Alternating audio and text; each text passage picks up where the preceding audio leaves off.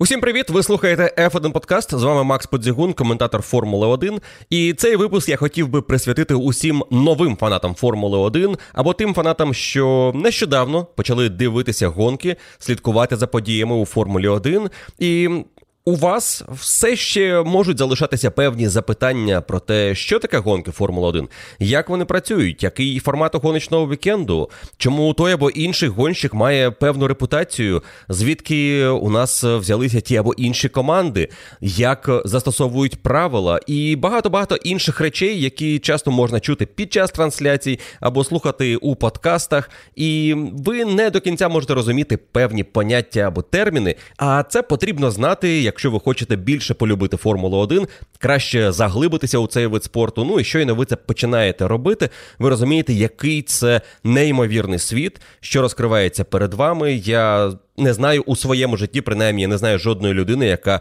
почала цікавитися Формулою 1, почала заглиблюватися в історію цього спорту, почала більше дізнаватися про події гоночного вікенду, слухати якусь аналітику або читати її. І ця людина раптом розлюбила Формулу 1. Ні, відбувається абсолютно навпаки.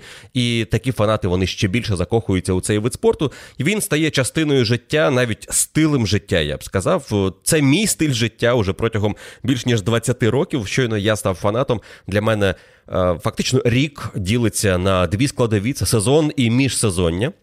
Тепер, завдяки тому, що є дуже багато фанатів Формули 1 в Україні, які хочуть знати більше, які хочуть підтримувати створення цього подкасту, наприклад, і допомагати мені е, своїми ж запитаннями, які стали основою для цього випуску. Е, вони об'єдналися в F1 Podcast Patreon Club. Завдяки їхній підтримці в мене є можливість коментувати гонки для вболівальників, записувати такі подкасти, записувати історичні подкасти, і в міжсезоння теж створювати чимало класного контенту, щоб вболівальники не сумували, тому що я прекрасно пам'ятаю періоди, коли закінчувався сезон десь у жовтні, а наступний починається аж у березні, і ти розумієш, в тебе 5 місяців абсолютного вакууму стосовно Формули 1. Потім пішов розвиток інтернету, соцмереж, і якась інформація починала з'являтися, але все одно цього замало для фаната Формули 1. Тож я вирішив, що цю прогалину треба закривати, і завдяки вболівальникам, які теж хочуть слухати про Формулу 1 якісну інформацію. У нас є клуб, у нас є подкасти, у нас є трансляції, у нас є збори. Тож я думаю, що. І цей подкаст може допомогти новим вболівальникам трішки більше дізнатися про Формулу 1 і долучитися до нашого клубу, стати частиною нашої фанатської родини, спільноти вболівальників Формули 1 в Україні і не лише в Україні, і ем, дивитися Формулу 1 якісно, слухати про неї інформацію на професійному рівні, тому що для мене це не хобі, це професія і відповідне ставлення є до того, що я роблю. Ну і для того, щоб цих фанатів залучити, щоб дати вам трішки більше усвідомлення, що таке Формула 1, які її основи. Я записую цей подкаст із двох частин. Першу частину ви вже могли послухати. Там ми поговорили про те, що таке Формула 1, звідки вона взялася, про певні головні складові гоночного боліду, про аеродинаміку, чому вона така важлива у сучасній Формулі 1. Поговорили про гуму і її вплив на гонки, і те, чому навколо цієї теми насправді багато розмов протягом гоночного сезону. Поговорили також про траси і визначили декілька ключових термінів термінів і понять, які потрібно знати кожному новому вболівальнику Формули 1. Але це далеко не все, що необхідно знати. Сьогодні, у другій частині, ми з вами поговоримо про ще декілька важливих моментів, і в першу чергу про формат гоночного вікенду. Чому у нас є практичні сесії, чому у нас є кваліфікація? Що таке гонка, як вона відбувається, основні поняття в гонці, основні події, які можуть відбутися під час гонки, і безумовно поговоримо про учасників Формули 1 учасників гран-прі, які створюють для нас головний інтерес. Це гонщики і команди. Швиденько пройдемося по усіх командах і усіх пілотах, які готуються до старту нового сезону, і пригадаємо їхню історію, звідки вони взялися, і чому той або інший гонщик має певну репутацію, які у нього є заслуги, які є перспективи. Словом, усе необхідне для того, щоб новий фанат Формули 1, який вирішив, що з 21-го року я буду дивитися гонки, мені це може бути цікавим. ось ця людина послухає ці два випуски, першу і другу частину, завдяки вам, тим, хто послухав і поділився із такими новими фанатами, і зрозуміє, що це його. Потрібно братися, дивитися. Ну і щойно такі люди почнуть дивитися гонки гран-прі. Я думаю, що вони не розчаруються. Отже, давайте перейдемо до другої частини подкасту Формула 1 для новачків і поговоримо про гоночний вікенд учасників гран-прі і, звісно, головну подію гонку та усі важливі складові цієї кульмінації гоночного вікенду. Поїхали!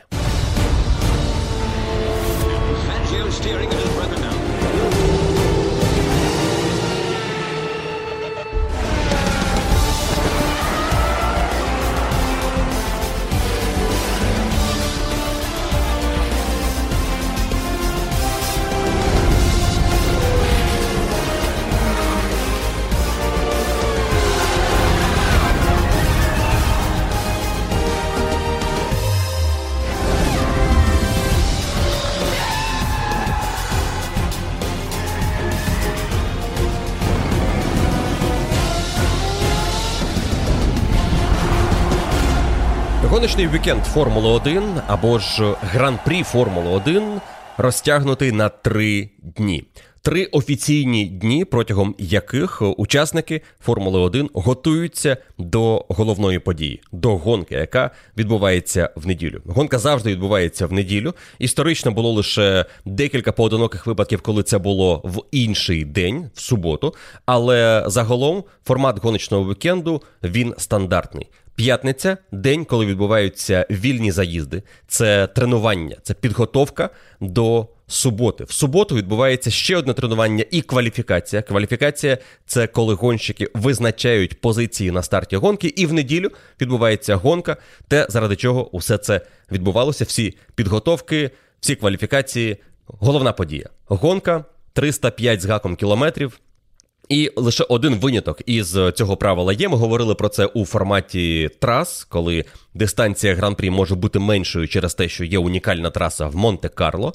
І так само гоночний вікенд відрізняється від стандартного лише під час гран-прі Монако. Там практика відбувається в четвер, в п'ятницю вільний день. Зазвичай він е, спеціально спеціально виокремлений для того, щоб команди, гонщики мали шанс поспілкуватися із е, гостями, яких е, дуже багато під час гран-прі Монако. Це особлива подія. Е, селебриті, спонсори намагаються потрапити саме на цю гонку в першу чергу. І Також відбувається модний показ за участі гонщиків Формула 1 в тому числі. Ну і словом, багато різних світських подій із життя Формули 1. Але інші гран-прі абсолютно стандартно: п'ятниця, субота і неділя, три дні. П'ятниця тренуємося. Субота ще одна сесія потренуватися, підготуватися до кваліфікації, і неділя гонка. Чому п'ятниця важливий день під час гран-прі? Тому що команди і гонщики починають вивчати трасу, вивчати її стан, вивчати свій гоночний болід на цій трасі і налаштовувати його на гонку. Вільні заїзди, дві сесії. Із 21-го року кожна із них триватиме одну годину. Раніше було півтори. І протягом цих сесій Гонщики можуть виїжджати у довільний спосіб на трасу, проводити різну кількість кіл, поспіль, тренувати швидкість для кваліфікації або перевіряти, як працює гоночний болід із повними баками, для того, щоб знати, чого очікувати від цієї техніки на старті гран-прі. Ну і команда має певний план, який вона намагається реалізувати протягом вільних заїздів, практики першої і другої сесії для того, щоб подивитися, в якому стані гума, як вона працює і за яких налаштувань працює найкраще, в якому стані траса і які налаштування потрібно підібрати, щоб витиснути максимум із боліду в цих умовах гоночної траси.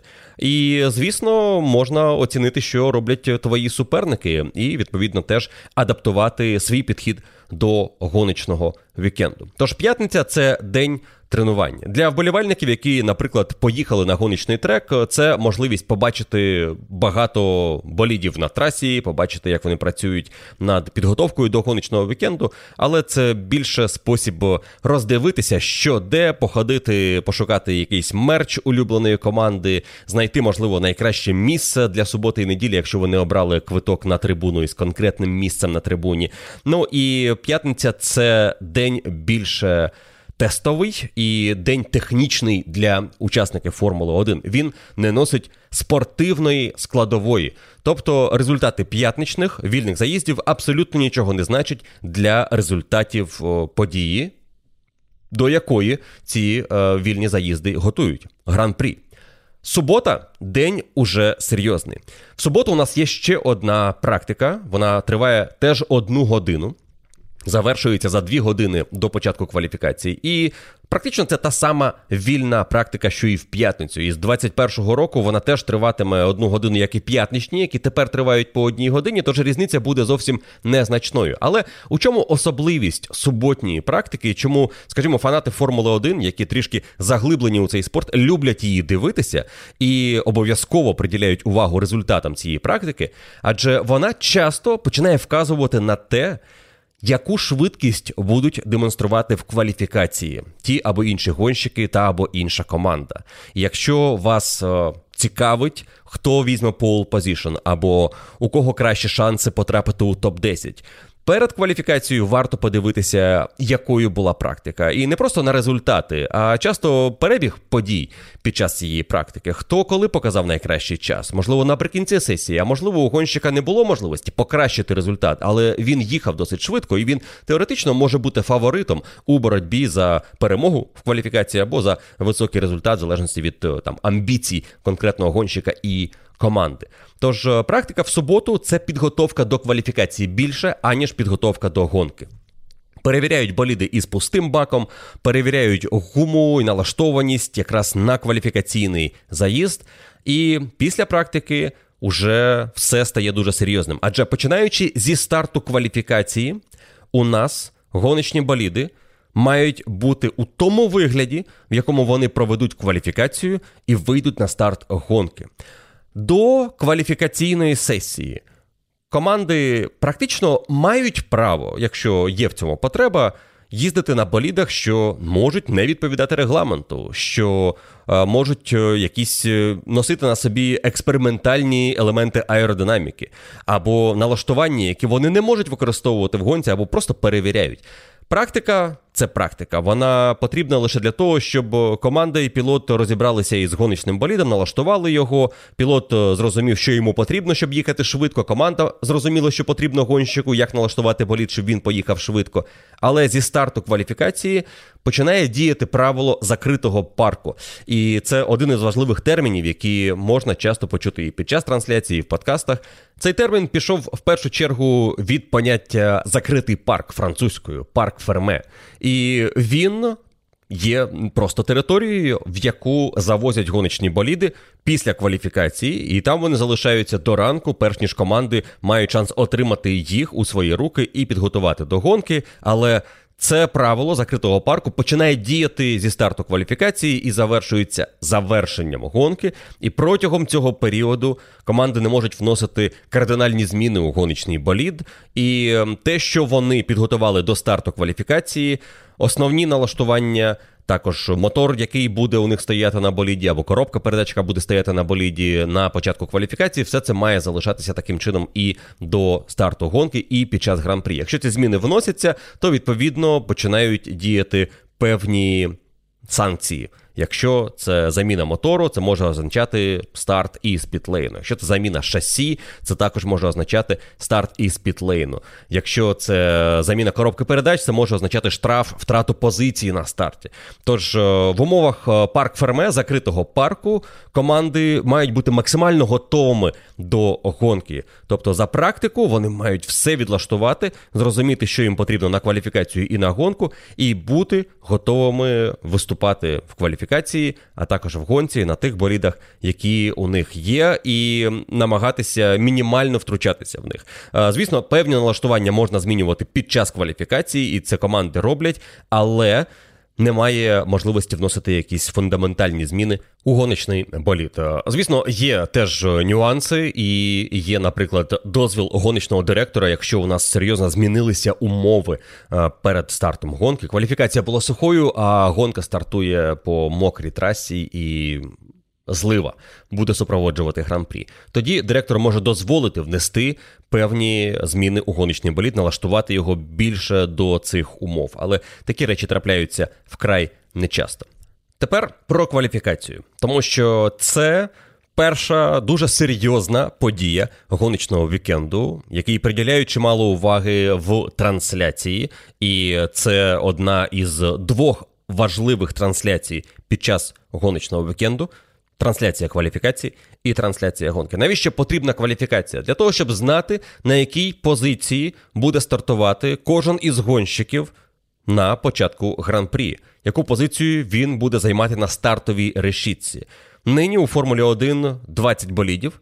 10 команд, кожна має по два гоночні боліди, і в кваліфікації вони визначають, хто із них найшвидший, хто другий за швидкістю, хто третій за швидкістю і так далі до останнього боліда. І кваліфікація, звісно, покликана також визначити це в цікавий яскравий спосіб. Так було не завжди, але щойно Формула 1 прийшла до формату, який існує зараз. Це все дозволяє сказати, що кваліфікація є дуже цікавою гоночною сесією сесією, де визначається щось серйозне. По-перше, кваліфікація ділиться на три частини. Так звана Q1, Q2 і Q3. Три сегменти кваліфікації. Q1 це перший сегмент кваліфікації, який триває 18 хвилин. І на цю частину кваліфікації виїжджають усі команди і усі пілоти, що готові до кваліфікації. Тобто усі 20 мають шанс показати свій час на колі. Одне найшвидше коло яке можна видати за ці 18 хвилин. Це означає, що гонщик може виїхати на кваліфікацію і проїхати серію кіл. Коло виїзду із боксів, потім коло швидке, потім заїхати в бокси, подивитися, який в нього результат, можливо, внести певні зміни невеличкі у налаштування боліду, потім виїхати ще раз. І таким чином за ці 18 хвилин визначається порядок 20 гоночних болідів від найшвидшого до найповільнішого. П'ятеро найповільніших вибувають таким чином із кваліфікації по завершенні першого сегменту. По завершенні Q1 і цих 18 хвилин п'ятірка найповільніших пілотів перетворюються на глядачів кваліфікації. Вони свої останні 5 позицій на стартовій решітці уже визначили в тому порядку, в якому вони завершили цю сесію. Решта 15 переходять у другий сегмент. І завдання другого сегменту кваліфікації, який триває 15 хвилин, дати нам топ-десятку. Тобто, аналогічно до першого сегменту, п'ятеро найповільніших залишаються осторонь кваліфікації і не проходять у фінал цієї кваліфікації, так званий Q3.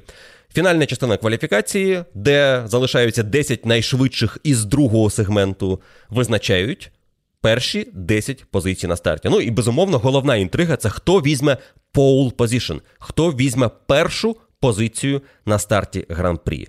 Вона називається pole position, Вона має історичну вагу, тому що це дуже важливий статистичний показник для гонщиків. І я б сказав, що серед вболівальників є е, декілька важливих понять, декілька важливих статистичних моментів, які е, завжди відслідковуються у кар'єрах пілотів. Кількість титулів кількість перемог і кількість position. Воно дуже часто буває у топ-3 або там в топ-5, якщо ще згадують кількість гран-прі і кількість подіумів. Але position дуже важливий показник. Нині рекордсменом за кількістю position є Льюіс Хеймлтон, гонщик команди Мерседес. Про нього ми ще поговоримо далі у блоці, який стосується гонщиків і команд. Але pole position – це важлива заявка. Заявка гонщика, заявка команди на те, що ми зараз найшвидші, а отже, у нас найкращі шанси на те, щоб виграти гонку. Але за кваліфікацію очок не дають. Ці позиції лише визначають стартовий порядок болідів Формули 1 в неділю під час гран-прі. Кваліфікації є один важливий момент. Якщо ви будете дивитися кваліфікацію вперше у своєму житті, або ви нещодавно дивитеся, і у вас ця е, історія теж залишається не зовсім зрозумілою, це питання вибору гуми. Адже. На гоночний вікенд, я вже говорив, є різні типи гуми. М'яка, середня, тверда гума. На кваліфікацію зазвичай використовують найм'якші типи гуми, які є доступними, тому що вони дозволяють їхати якомога швидше. Так от, Пілоти, які потрапили у фінал кваліфікації, ось та десятка, яка вийшла у фінал, вона може зробити це на будь-якому типі гуми. Це означає, що ти можеш поставити собі м'яку гуму і показати час, який дозволить їй бути в топ-10, або поставити собі гуму твердішу, середнього типу, мідіум, і це дозволить тобі потрапити теж у топ-10.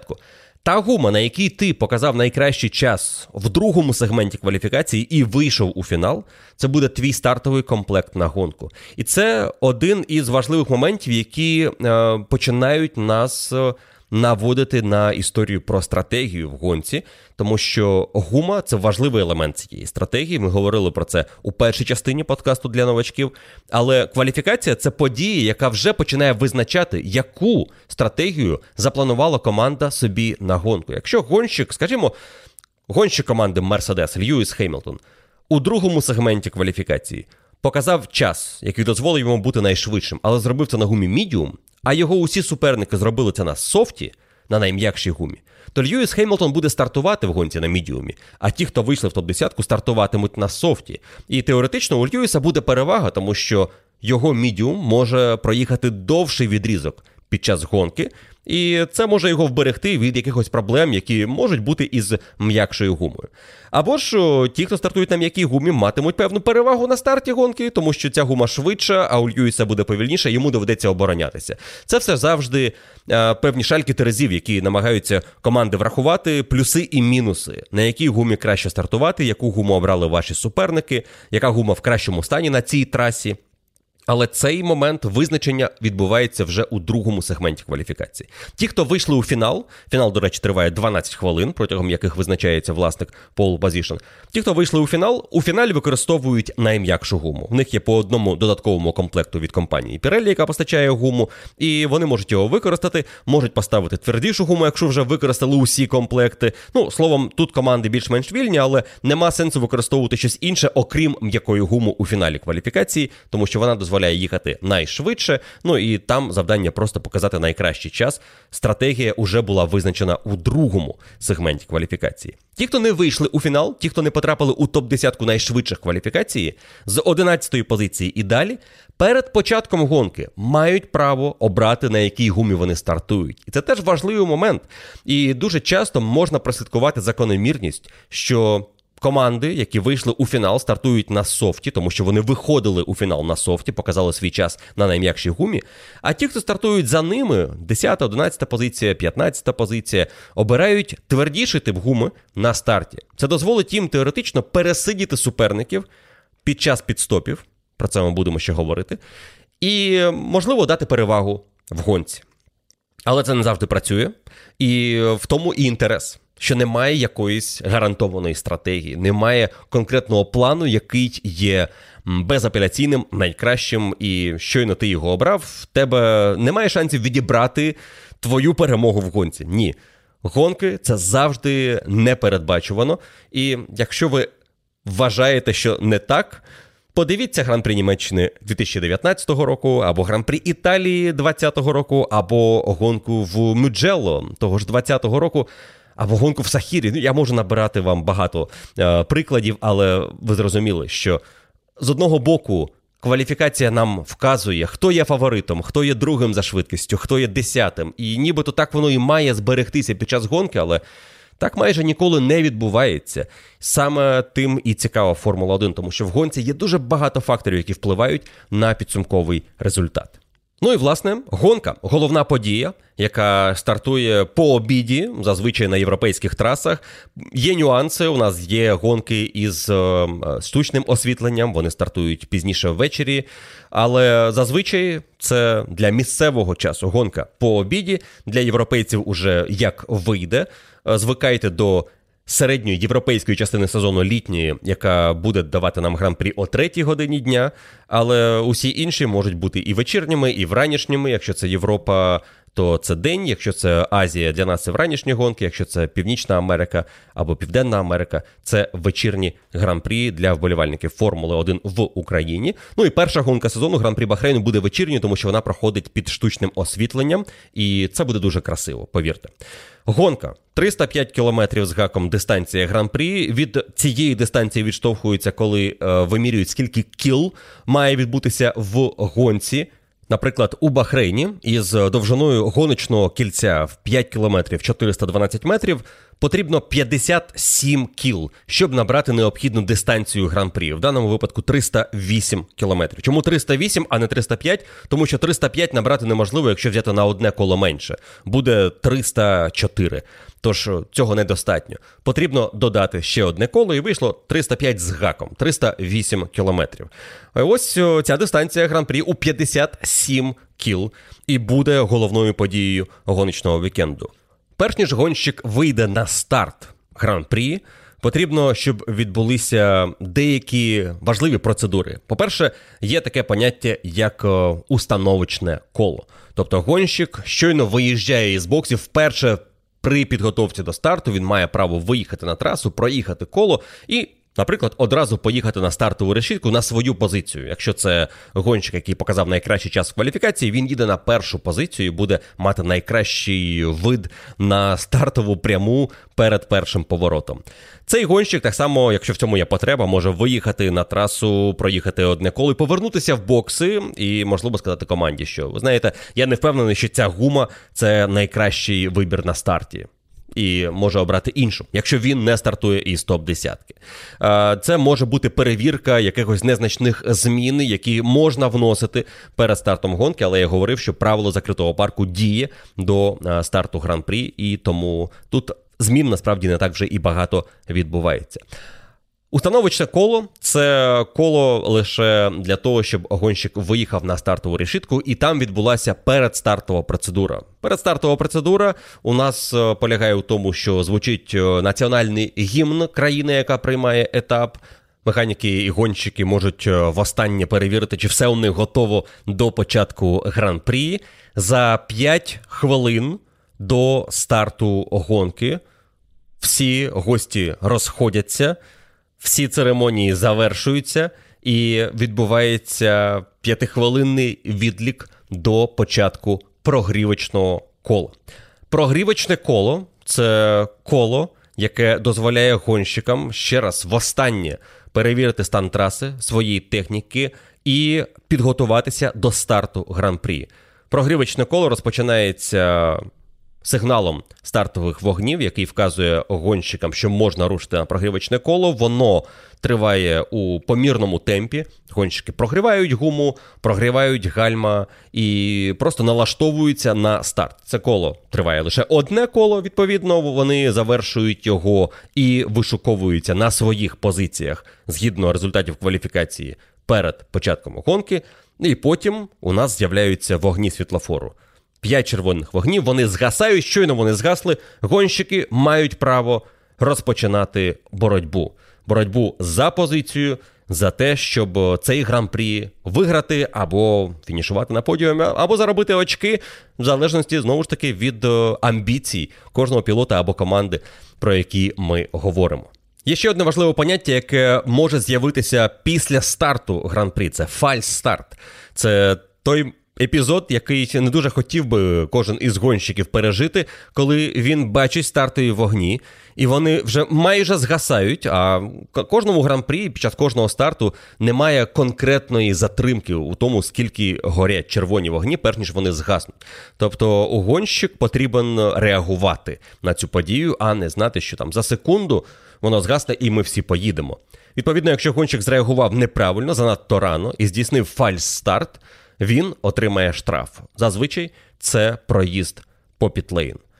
Пітлейн це та ділянка, яка знаходиться вздовж прямої старт-фініш, і з одного боку гоночна траса, з іншого боку, у нас бокси, там, де працюють команди, і на пітлейн є обмеження швидкості. На більшості трас чемпіонату це 80 км на годину, на деяких трасах 60, це на вуличних трасах в першу чергу.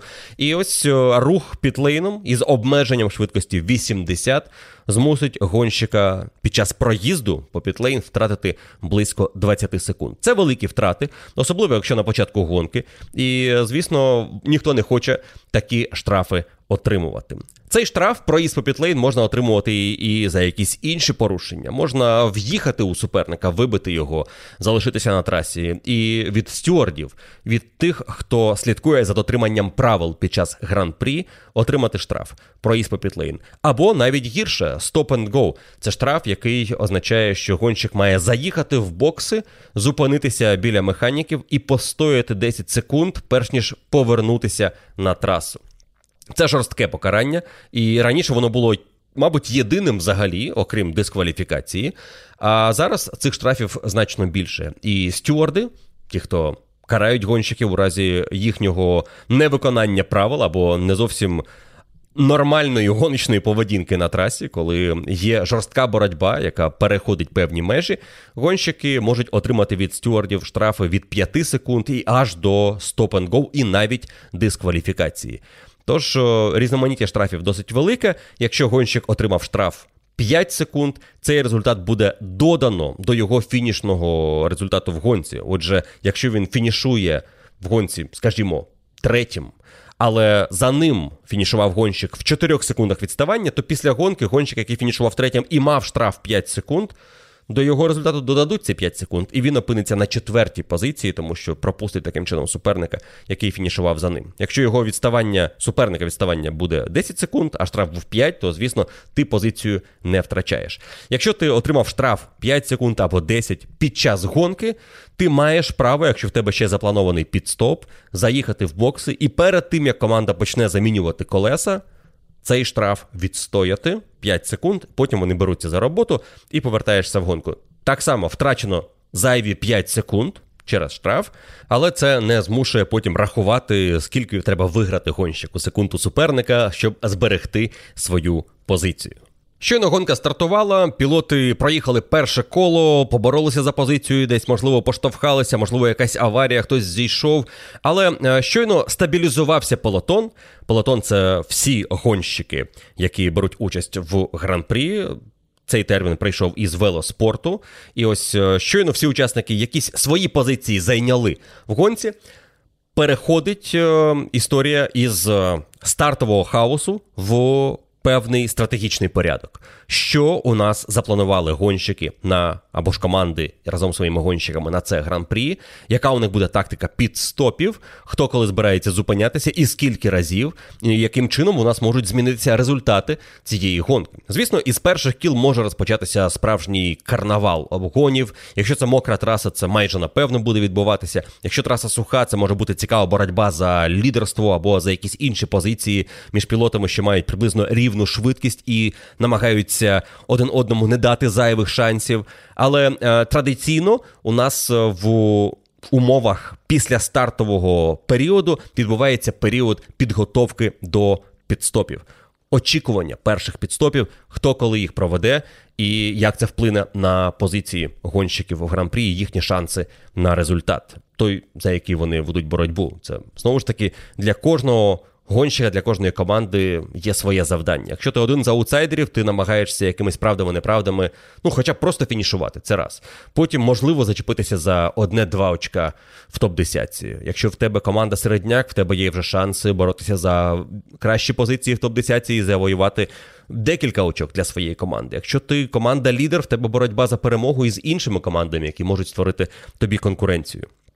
Але стратегія підстопів це один із дуже важливих аспектів гран-прі Формули 1.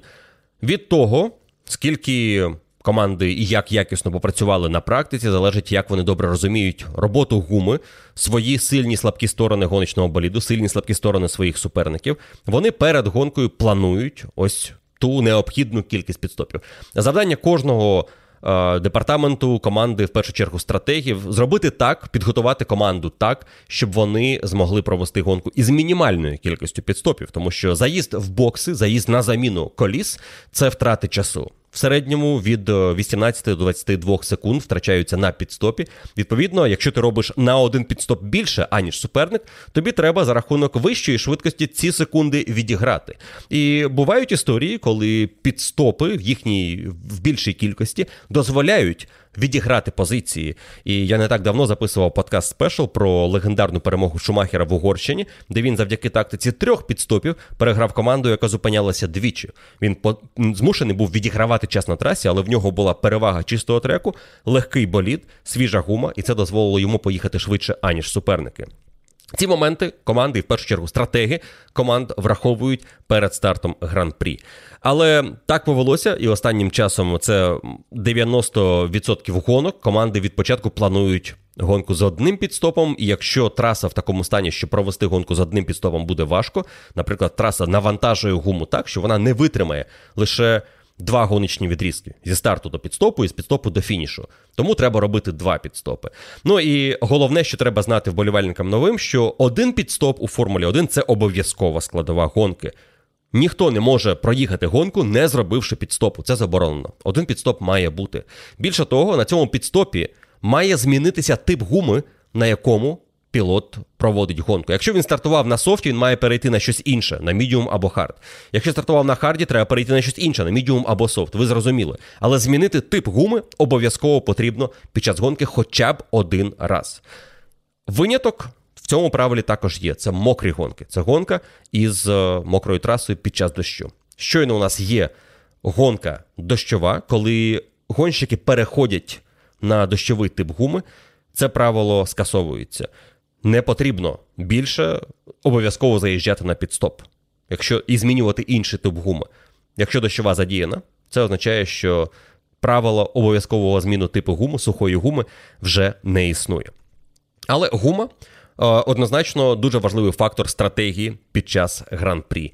І те, як добре працюють із м'якою гумою або із середнім типом гуми, е, різні боліди дозволяє їхнім пілотам витискати різні результати. Бувають історії, коли у нас команда дуже добре працює на м'якій гумі, і на трасах дуже спекотних, коли умови складні для суперників, вони мають перевагу, тому що їхня гума в кращому стані знаходиться довше, аніж у суперників. Бувають і протилежні історії, коли е, гоночний болід не може прогріти гуму так якісно, як це роблять суперники. І тому у цих суперників виникає перевага на трасах, де прохолодно, і гуму необхідно прогрівати дуже швидко і дуже якісно. Це не завжди відбувається рівномірно в пелотоні. Різні боліди працюють по-різному із гумою.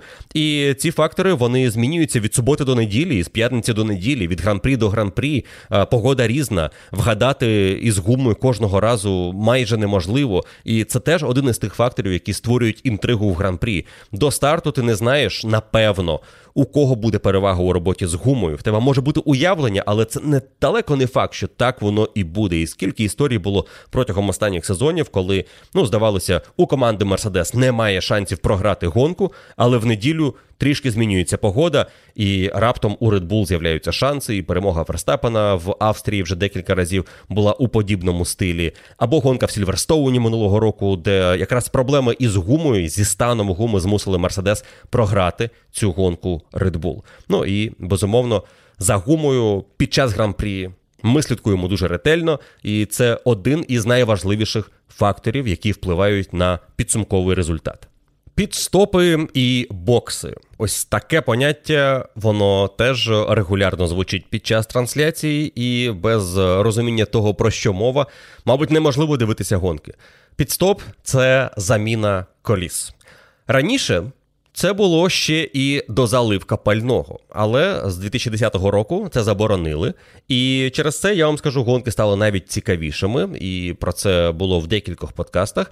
І я про це і в телеграм-каналі розписував. Що за статистикою кількість обгонів тільки збільшилася від того, що у нас більше немає підстопу на дозаправки. Але це вже тема для трішечки вищого рівня вболівальників. Тож, якщо ви вже готові до неї, ви обов'язково знайдете необхідну інформацію про те, чому гонки без дозаливки пального стали кращими аніж раніше із зупинкою для того, щоб поповнити баки новою порцією бензину. На підстопі у сучасної Формули 1 є єдине завдання у механіків це швидко замінити чотири колеса. І те, наскільки серйозного прогресу досягли механіки під час роботи на підстопі, демонструє той факт, що з моменту, коли з'явилося це правило в 2010 році, середній підстоп тривав близько 4 секунд. на те, щоб гонщик під'їхав до механіків, зупинився, зняли його чотири колеса, поставили чотири нові і випустили назад на трасу. Чотири секунди. Швидко, погодьтеся, неймовірний підстоп. Так би нам змінювати зимову гуму на літню. Але навіть це було далеко не межа у Формулі 1, і за останні роки прогрес пішов настільки далеко, що за 2020 рік команда Red Bull в середньому протягом сезону проводила підстопи в 2 секунди і буквально одну-дві десяті. А їхні найшвидші підстопи були швидшими за 2 секунди. Ось це неймовірний показник. І дійсно ти не встигаєш оком блимнути, коли відбувається підстоп, а його уже провели. Особливо, якщо це стосується команд, які роблять це дуже швидко. Red Bull, Williams, Mercedes робить непогані підстопи. Є команди, які роблять це повільніше, але різниця між найшвидшими підстопами і найповільнішими середніми підстопами нині у Формулі 1 приблизно півтори секунди. Дві секунди швидкий результат, три з половиною це слабенький, посередній результат для тих, хто не приділяє достатньо уваги практиці механіків на заміну коліс. Це важливий момент. Чому? Тому що якщо ти провів підстоп на секунду швидше суперника, ти можеш відіграти позицію на трасі. І через те, що підстопи такі швидкі, це дійсно важливий елемент гри і боротьби за позицію. Заїхати на підстоп вчасно провести його успішно і виїхати попереду суперника це один із головних планів на гонку для команди, яка, наприклад, не стартує із перших позицій і змушена відігравати позиції. І для цього. Дуже часто застосовують таке поняття, як андеркат. І е, його можна перекладати. Мені не подобається перекладати його і називати його там підрізкою або чимось подібним. Е, мова про Формулу 1, про її певну культурну спадщину, і деякі поняття, деякі терміни мають звучати в англомовному форматі, як на мене, і просто необхідно знати, що вони означають. Так, от андеркат означає підстоп, коли ти ведеш боротьбу із суперником і виконуєш свою зупинку на заміну коліс раніше, аніж опонент. Тобто заїжджаєш на підстоп до того, як це зробив твій суперник. І це дає перевагу дуже часто, тому що ти виїжджаєш на трасу. На новому комплекті гуми він е, майже завжди буде кращим, ніж той, що стоїть у твого суперника, який ще не заїхав в бокс, адже той комплект уже досить зношений. І завдяки новому комплекту гуми ти можеш показати кращий результат на колі. І коли твій опонент заїжджає в бокси, після твого підстопу ти опиняєшся попереду. Це працює часто, і іноді андеркат може мати дуже велику силу. Що це означає? Що різниця між пілотами. Для того, щоб стратегія андеркату була успішною, може бути навіть в декілька секунд. Тобто, якщо гонщик лідирує, а за ним їде суперник і відстає на 2 секунди, а андеркат має силу більше, ніж 2 секунди, тобто перевага, коли ти заїжджаєш раніше, виїжджаєш на свіжому комплекті, дасть тобі більше, ніж 2 секунди з кола, вона цілком реальна. І е, часто буває, що гонщик лідирує, за ним суперник в 2 секундах, заїжджає на пітстоп раніше, лідер відповідає на наступному колі, але виїжджає уже позаду. Тому що той, хто заїхав раніше, встигає ці 2 секунди відіграти завдяки ранньому пітстопу. І ось цей ранній пітстоп у боротьбі за позицію і називається undercut ом. Є і протилежне поняття overcut, коли ти пересидів суперника на трасі і заїхав на пітстоп пізніше. І час від часу ця стратегія може давати перевагу над undercut ом, в залежності від стану траси, від стану гуми. Можливо, твій опонент після пітстопу застряг за повільнішим болідом, і ти просто пересидів його, залишившись на трасі, і відіграв через цей час. Але overcut працює не так часто ефективно для боротьби за позицію, як undercut. Тож майте це на увазі. Є ще деякі поняття, які важливі для того, щоб розуміти, як ведуть боротьбу за позицію пілоти. Наприклад, таке поняття, як slipstream, тобто спосіб, в який гонщик обганяє або намагається обігнати свого суперника. Він знаходиться за опонентом безпосередньо на прямій, і завдяки тому, що його болід в розрідженому повітрі, яке вже розрізав болід попереду, він починає підсмоктуватися до суперника і отримувати вищу швидкість. Завдяки цій швидкості, плюс ДРС, про який ми говорили в першому випуску подкасту Формула 1 для новачків, це дозволяє отримати напрямій максималку на 10, 15, іноді навіть 20 км на годину вище, аніж суперник, і виконати маневр, обгін перед наступним поворотом. Таке поняття, як сліпстрім, один із найважливіших елементів боротьби у Формулі 1, але очікується, що із наступним регламентом з 22-го року гоночні боліди стануть аеродинамічно більш ефективними для боротьби за позицію для сліпстрімів, і ми отримаємо ще більше боротьби між гонщиками на трасі, адже вони зможуть переслідувати один одного в поворотах, не втрачати від того притискної сили, виходити на прямі, використовувати ДРС і обганяти один одного, ну чи не на кожному колі. Головне, щоб не було аж занадто, тому що коли чогось забагато, воно теж не дуже додає якості шоу. Але Формула 1, здається, рухається у правильному напрямку, і новий формат гоночних болідів буде дуже і дуже цікавим. Але і з цим останнім сезоном в даному регламенті у нас можуть бути цікаві гонки. Гонщики використовують сліпстріми, гонщики ведуть боротьбу за позицію, вони обганяють суперників на пізніх гальмуваннях, коли пізніше вигальмовуються перед поворотом і тим самим випереджають опонента. Вони використовують різні тактики підстопів для того, щоб виграти позицію. Ну і е, чимало інших нюансів впливають на боротьбу гонщиків на трасі. Наприклад, дуже важливий фактор, який може абсолютно перевернути з ніг на голову усю гонку і зламати комусь стратегію, а комусь подарувати ось той самий рятівний шанс, який е, перетворює гонщика із е, записного середняка в фаворита гран-прі. Як це було під час гонки в Італії у минулому році? Це сейфтікар. Це ситуація на трасі, коли необхідно гонку нейтралізувати. Що це означає? Це означає, що на трасу виїжджає автомобіль, технічний автомобіль. В даному випадку це Мерседес, спортивний заряджений. З цього сезону у нас буде таких два сейфтікари: це або Мерседес, або Астон Мартін. Але роль цього автомобіля це виїхати на трасу, очолити полотон, тобто зібрати за собою всіх гонщиків в правильному порядку, в якому вони проходять е, дистанцію гран-прі і е, від'їздити разом із ними по трасі стільки кіл, скільки необхідно, щоб усунути. Якусь проблему, яка сталася, можливо, це уламки, що залишилися від аварії. Можливо, болід зупинився в небезпечній ділянці траси, його треба евакуювати. Можливо, щось із трасою сталося, і потрібно це полагодити. Є багато історій, які змушують сейфтікар з'явитися, але щойно він з'являється.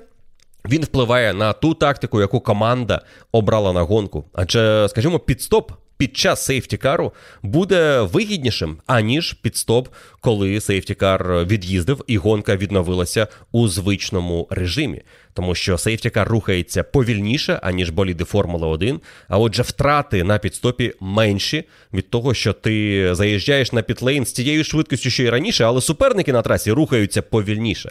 Тож, щойно з'являється сейфтікар, ми дуже часто можемо бачити хвилю підстопів. Особливо, якщо сейфтікар з'явився в момент, коли усі тільки-тільки готувалися до свого планового підстопу. Це гарантія, що всі поїдуть в бокси або майже всі, і у нас відбудеться ціла хвиля підстопів, коли майже кожен пілот на трасі заїжджає до своїх механіків на пітлейн, перевзувають йому колеса старі на нові і повертають в гонку.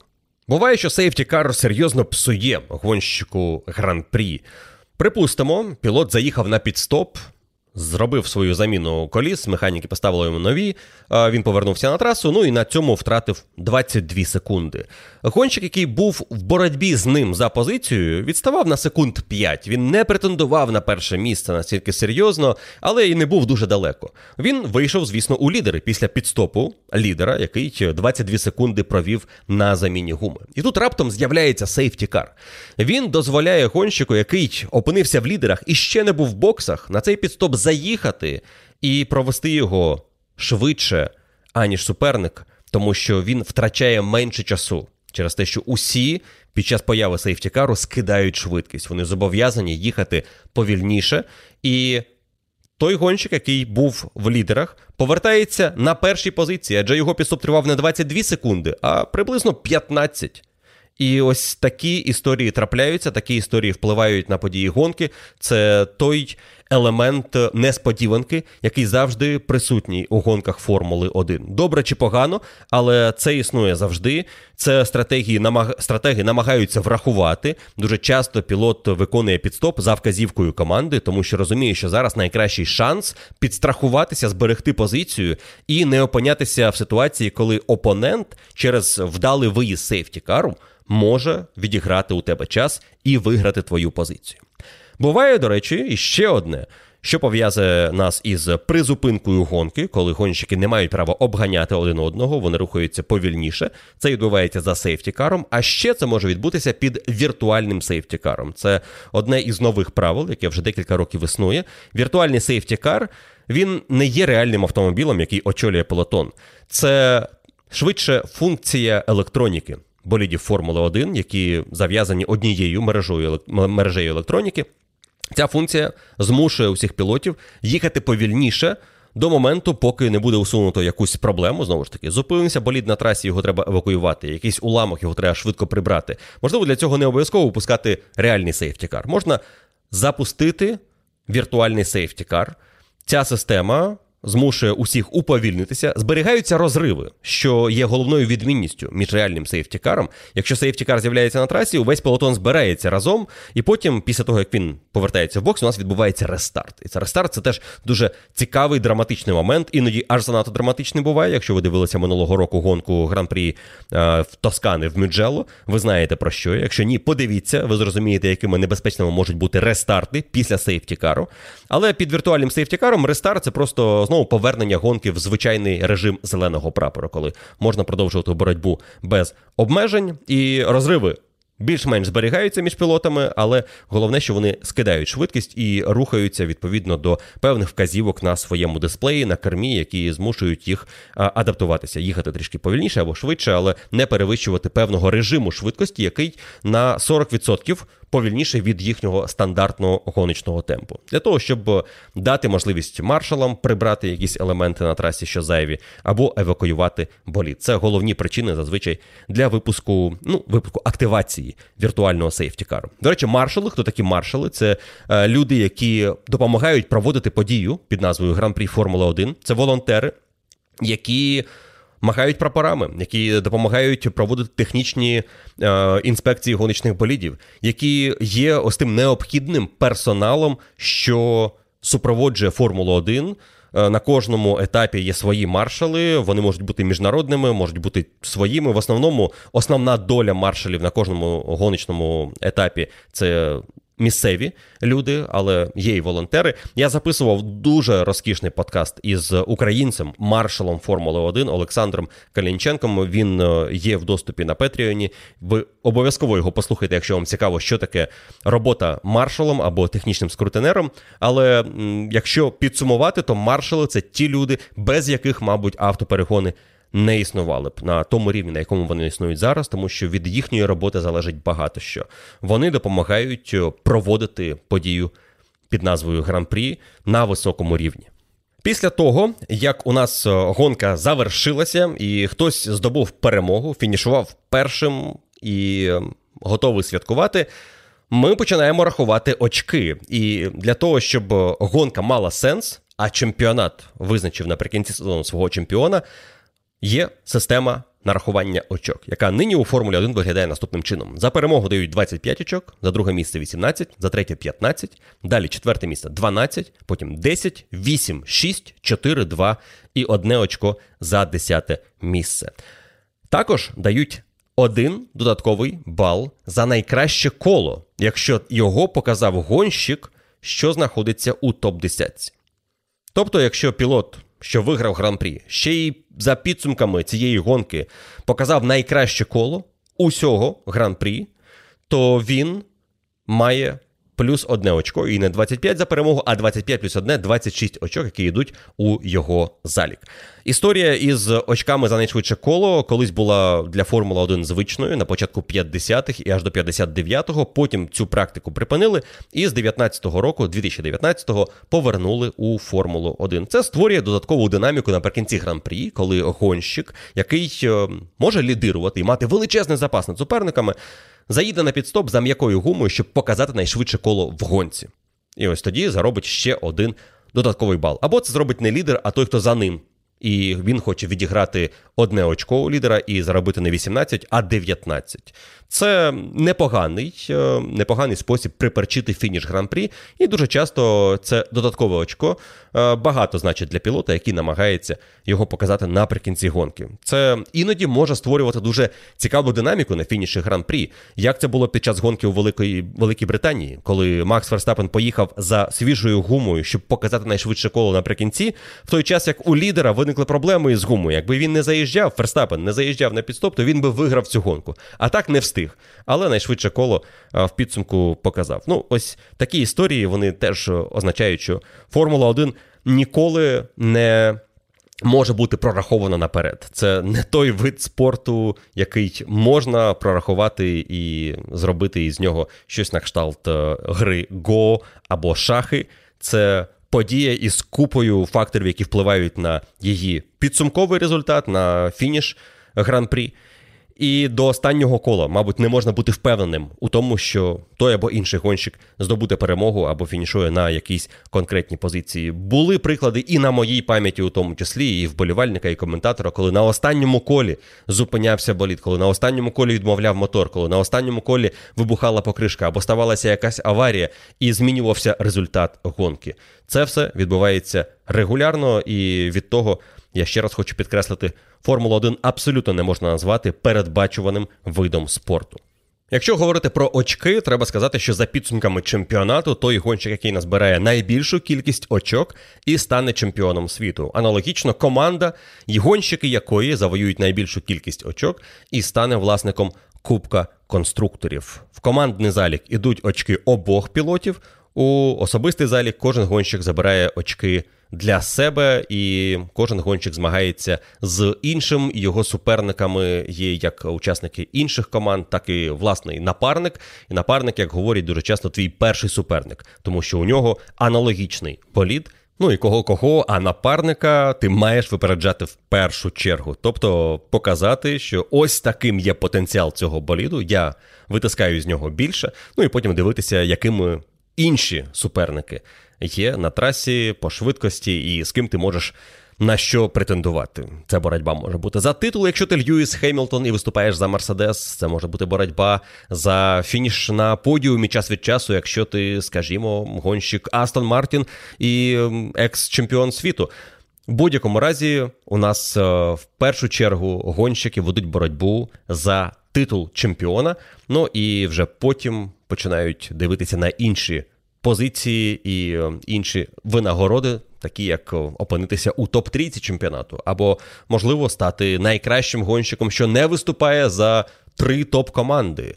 Це все, звісно, уявні титули. Вони важливі для вболівальників, які дуже серйозно ставляться до Формули 1, але і гонщикам теж важливо мати певний здобуток за підсумками чемпіонату. Тож завжди є чимало додаткових історій за якими слідкують вболівальники. Не лише хто стане чемпіоном світу, але і як це відбулося, і хто буде другим, хто буде третім, хто буде найкращим серед тих, хто не виступає за топ-команду, хто набере очки, хто взагалі не набере очок, хто програє напарнику усі кваліфікації, або де буде найцікавіша боротьба між напарниками в кваліфікаціях, хто кого випереджатиме в суботу.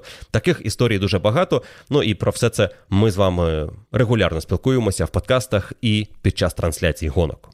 Також треба знати, що в гонці можуть пілотам показувати різні прапори. Вони з'являються або в руках маршалів, фізичні прапори, або на великих панелях дисплеях, які вказують, який колір прапору зараз активований.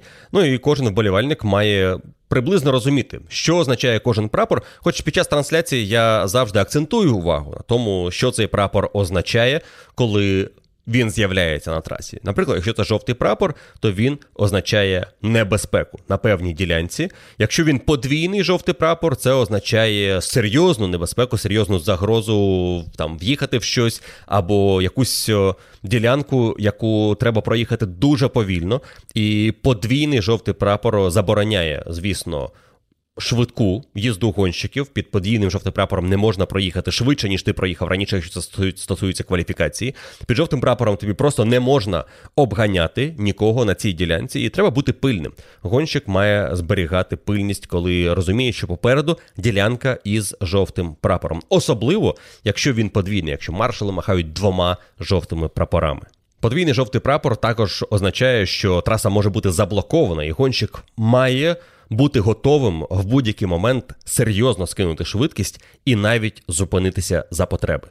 Якщо ситуація серйозніша, ніж просто два жовті прапори, то директор гонки, людина, яка слідкує за головними подіями гран-прі, дає старт гонці і орієнтується по всьому, що відбувається в гран-прі, і вказує іноді стюардам на якісь е, помилки команди, або вирішує якісь важливі моменти, що пов'язані із можливим покаранням для команди. Директор гонки, нині у Формулі 1 це Майкл Масі, може випустити сейфтікар. Через це з'являється табличка теж для гонщика в руках маршала або на панелях SC латинські літери, які означають safety car, або ж VSC, якщо це віртуальний safety car. Ну і про правила safety car ми з вами вже встигли поговорити. Ще один прапор, який означає небезпеку, але швидше будь пильним і не створи для себе проблеми. Це жовто-червоний прапор, смугастий прапор, який означає мокру ділянку траси, на якій можливо раптом з'явилася або калюжа масла, або просто якась вода із радіаторів, або е, ще щось, що зробило ділянку слизькою. Саме тому, якщо ми знаємо, що десь зупинився болід, з нього витекло мастило, і маршал махає біля нього жовто-червоним прапором, усі інші гонщики розуміють, що ця ділянка може бути слизькою, треба бути пильним і не помилитися. Щойно у нас прибрали небезпеку на трасі, якісь уламки або болід. Дирекція гонки може повідомити посту маршалів, де відбулася ця історія із жовтими прапорами, або коли це по всій трасі під сейфтікаром, то сейфтікар заїжджає в бокси. Після цього з'являються зелені прапори. Траса стає зеленою, і це дозволяє усім повернутися до звичних нормальних гоночних умов. Але в цих гоночних умовах. Теж є когорта гонщиків, яким можуть показувати прапор. І це синій прапор. Синій прапор показують пілоту, який знаходиться в одному колі відставання від лідера. Так як у нас колові перегони, то іноді є гонщики, що швидше проїжджають дистанцію за інших і обганяють когось на ціле коло. І ось коли така історія трапляється, пілоту, який знаходиться у стані колового, показують синій прапор. У гонщика, якому показали цей синій прапор, є декілька поворотів, буквально декілька поворотів, щоб відреагувати на вказівку маршалів пропустити лідера. Раніше у Формулі 1 сині прапори були далеко не такими жорсткими для застосування, і гонщики ну, були часи, коли їх взагалі не показували, і гонщики боролися із коловими. А звісно, для колових не було сенсу опиратися лідерам, але ти не завжди розумієш, що за тобою саме лідер. Потім, коли сині прапори з'явилися у перегонах, їх показували, але не було обов'язку пропустити одразу. Це була швидше інформація. Має на увазі за тобою лідер, тож він тебе може обганяти, тому що він швидше, адже він лідер, він проїхав вже на одне коло більше, аніж ти. Нині за сині прапори жорстко карають, якщо ти не швидко відреагував. Якщо ти декілька поворотів поспіль тримаєш лідера за собою і не пропускаєш його, а що таке тримати лідера? Лідер, який знаходиться в двох секундах за тобою, це вважайте вже ситуація для того, щоб його пропустити. Минулого сезону під час гран-прі Іспанії Серхіо Перес отримав штраф, який е, до нього, до його результату додав 5 секунд через те, що він трішки довше, ніж необхідно, тримався попереду лідера і не пропускав його на вимогу маршалів, які демонстрували синій прапор. Тож е, гонщикам коловим синій прапор це справжня проблема. Особливо, якщо ти коловий, але ведеш боротьбу за позицію. Іноді це шанс, тому що ти пропускаєш суперника е, пілота-лідера, а потім сідаєш за ним на хвіст, а потім він обходить твого суперника, який теж пропускає його на коло, і в тебе з'являється можливість обігнати того, кого ти не міг випередити раніше у чесній боротьбі, просто із хитринкою пройти свого суперника. Але загалом синій прапор для колового означає втрату темпу. Він змушений десь пригальмувати раніше, зміститися з гоночної траєкторії, пропустити лідера, і на цьому втрачає на результаті. І чим повільніший твій гоночний болід, чим частіше ти опиняєшся в стані колового аутсайдера. Тим е, гірше ти проводиш гонку. Це як накопичувальний ефект, замкнене коло. Тому що ти намагаєшся їхати швидко, але все одно твій боліт не дозволяє тобі їхати у темпі лідерів, а цих лідерів може бути декілька, і кожного треба пропустити, і на кожному ти втрачаєш 2-3, іноді навіть більше секунди. Ну і все це накопичується у солідне відставання на фініші гран-прі. Є ще білий прапор, який демонструють, коли на трасі є повільний гоночний болід. Якщо у когось проблеми, і він е, повільно рухається в бік боксів, або просто виникли проблеми, болід уповільнився і ще не повернувся до звичного гоночного темпу, маршали мають демонструвати білий прапор. Це сигнал усім навколо, що десь тут є е, повільний болід, він близько. Треба врахувати, що він рухається в іншому темпі, і, можливо, він буде загрозою опинитися на твоїй траєкторії. Тож гонщик має бути пильним, але це не зовсім правило. Е, жовтого прапору, коли е, гонщик зупиняється за межами траси, або сталася якась аварія, або якийсь уламок відлетів, або що тут під білим прапором просто мають на увазі боліт, що рухається повільніше. Червоний прапор. Зупиняє гонку. Червоний прапор зупиняє будь-яку сесію, вільні заїзди або кваліфікацію. В гонці червоний прапор означає, що сталася якась аварія, сталася якась подія, щось таке, що змушує директора гонки зупинити заїзд розібратися із проблемою, наприклад, прибрати уламки і дати рестарт. І рестарт відбувається з місця. Тобто, у нас фактично з'являється ще одна можливість стартувати, побачити одну із найінтригуючих подій гонки. Старт, перше коло. Це перше коло може бути на 30-му колі гонки, через те, що на 29-му стався якийсь епізод, і необхідно було зупинити гонку червоним прапором. Червоний прапор для вболівальників часто прекрасна нагода. Е, збігати за чимось смачненьким, заварити нову порцію кави, замовити собі чогось смачненького, якщо ви дивитеся трансляції разом з іншими фанатами в PM Hall у Києві, де я коментую гонки. Але е, червоний прапор для коментатора це часто це жах.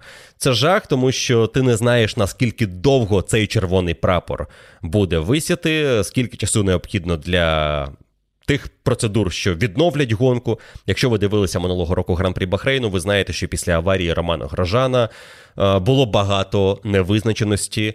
Коли е, відбудують захисний рельс, е, наскільки все добре чи погано із гонщиком, коли стало зрозуміло, що більш-менш нормально, почали чекати, коли маршали виконують всю роботу по відновленню стану траси, щоб відновити гонку, і на це може піти деякий час. За новими правилами із 2021 року гонка Формули 1, як і раніше, має тривати 2 години від старту до фінішу, не більше 2 годин. Якщо наближається двогодинний ліміт, а пілоти не проїхали необхідної кількості кіл, то гонку завершують по часу.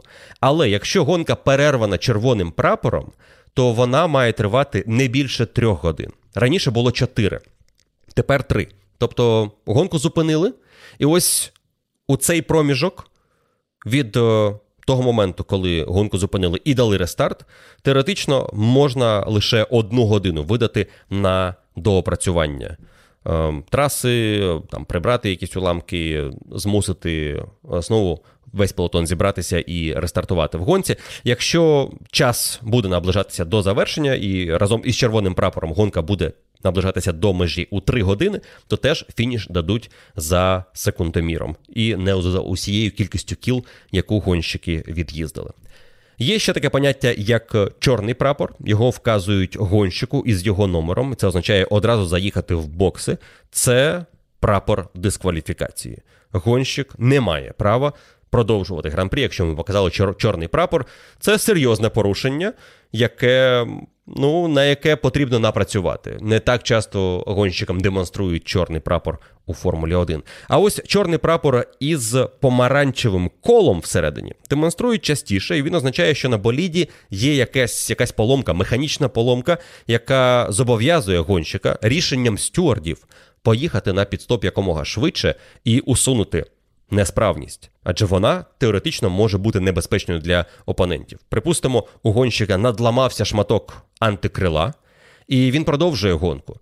Цей шматок може відлетіти, стати уламком на трасі, влетіти в когось із суперників, пошкодити йому боліт, гуму. Ну, різні можуть бути наслідки елементу, який відлетів. І цьому пілоту швидше за все покажуть чорний прапор із помаранчевою цяткою або колом усередині. І він означатиме, що гонщик має заїхати в бокси. Є ще один прапор, який теж е, про нього згадали не так давно. Мабуть, е, вперше за довгий час е, під час гран-прі Італії 2019 року у боротьбі Льюіса Хеймлтона і Шарлі Леклера, Мерседес проти Феррарі, гонщику показали чорно-білий прапор. Він поділений на ці кольори діагональною лінією. Чорно-білий прапор означає неспортивну поведінку, це попередження пілоту, яке показують із його номером. І це практично останнє китайське попередження. Якщо після цього гонщику до нього все ще є претензія, його можуть дискваліфікувати або видати йому штраф. Можливо, проїзд по підлейн. Можливо, стоп and go, заїзд в бокс і постояти 10 секунд і потім повернутися в гонку. Ну і головний прапор будь-якої гонки це картатий прапор, фініш гран-прі. Про це сповіщає саме картатий прапор. Завершення гонки, завершення кваліфікації, завершення будь-якої гоночної сесії вільної заїзд, вільних заїздів або чогось подібного. Картатий прапор сповіщає про завершення. І для гран-прі це головна подія, коли є картатий прапор, він. Дає нам розуміння, що гонка завершилася, є переможці, є призери, є десятка, яка заробить очки, і є результати гонки, на яку ми чекали, яку ми побачили, яку тепер будемо обговорювати. Ну що ж, а тепер давайте перейдемо до головних героїв Формули 1, до гонщиків і команд, які змагатимуться у сезоні 2021 року, і розберемося, хто із них хто і на що має претендувати, і чому у тієї або іншої команди є певна репутація, від неї є певні очікування. Ну і аналогічно це стосується гонщиків. Отже, команда Мерседес. Команда Мерседес, яка виграла останні сім чемпіонатів у Формулі 1. Останні сім сезонів це найкраща команда Формули 1 виступає у складі Льюіса Хемілтона і Валтері Ботаса. Льюіс Хемілтон семикратний чемпіон світу, гонщик, який зрівнявся у 2020 році за кількістю титулів із Міхелем Шумахером. Гонщик, який дебютував за команду Макларен ще у 2007 році, і е, з тих пір е, виступав лише за дві команди у Формулі 1 за Макларен до 2012-го включно, і з 2013 року до наших днів виступає за команду Мерседес, з якою він виграв шість чемпіонських титулів, із них чотири останні поспіль. Його напарник Валтері Ботас у Формулі 1 із 2013 року виступав за команду Вільямс, потім перебрався в команду Мерседес. Є хорошим напарником для Хеймлтона, не створює для нього проблем у боротьбі за титул, хоч іноді. Під час спілкування із пресою або в прямих трансляціях е, робить вигляд, що він е, дуже серйозний суперник Льюіса Хеймлтона, і він дуже розчарований кожного разу, коли Льюіс Хеймлтон його перемагає. Валтері Ботас у Формулі 1 це людина, яка вже має певну репутацію гонщика номер 2 тобто пілота, який ніколи не буде лідером команди, який ніколи не виграє у Льюіса Хемілтона, який зручний для команди Мерседес, тому що він не заважає лідеру вигравати, і при цьому є достатньо швидким і стабільним, щоб дозволяти команді Мерседес вигравати кубки конструкторів. Щодо Мерседес як команди, вони у Формулі 1 з'явилися у 2010 році і дуже швидко стали командою, яка домінує у чемпіонаті. Зі зміною регламенту і переходу на турбомотори у 2014 році Мерседес стали домінантною силою, виграли усі титули і з тих пір. Іноді у них з'являлися суперники, такі як Red Bull або Ferrari, але це ніколи не було серйозно і до останнього гран-прі сезону. І кожен титул розігрувався достроково або для Льюіса Хеймлтона, або в останній гонці, коли це було в протистоянні Хеймлтона і його тоді напарника по команді е, Ніко Росберга, який став єдиним пілотом за ці останні сім років, що виграв у Льюіса Хеймлтона і одразу завершив кар'єру. Команда Red Bull Racing. друга команда за підсумками сезону 2020 року, за яку виступають Макс Ферстапен та новачок команди, але далеко не новачок Формули 1 Серхіо Перес. Макс Верстапен у Формулі 1 із 2015 року. Він один із найяскравіших представників нового покоління пілотів, про яке говорять, що це гонщики із неймовірним талантом, із надзвичайними амбіціями і перспективами. Але Верстапен поки що й досі не виграв жодного титулу чемпіона світу. У нього є перемоги в гонках, але до титулу він так і не дістався. Поки що, принаймні, так вірять. Вболівальники Макса Ферстапена. Він за останні декілька років став головним суперником для команди Мерседес і, мабуть, чи не єдиним гонщиком, якого побоюються в Мерседес. Його напарником цього року буде Серхіо Перес, гонщик із досвідом. Він у Формулі 1 із 2011 року. За цей час він встиг виступати за команди Заубер, Форс Індія, яка стала потім з іншою назвою командою Racing Point.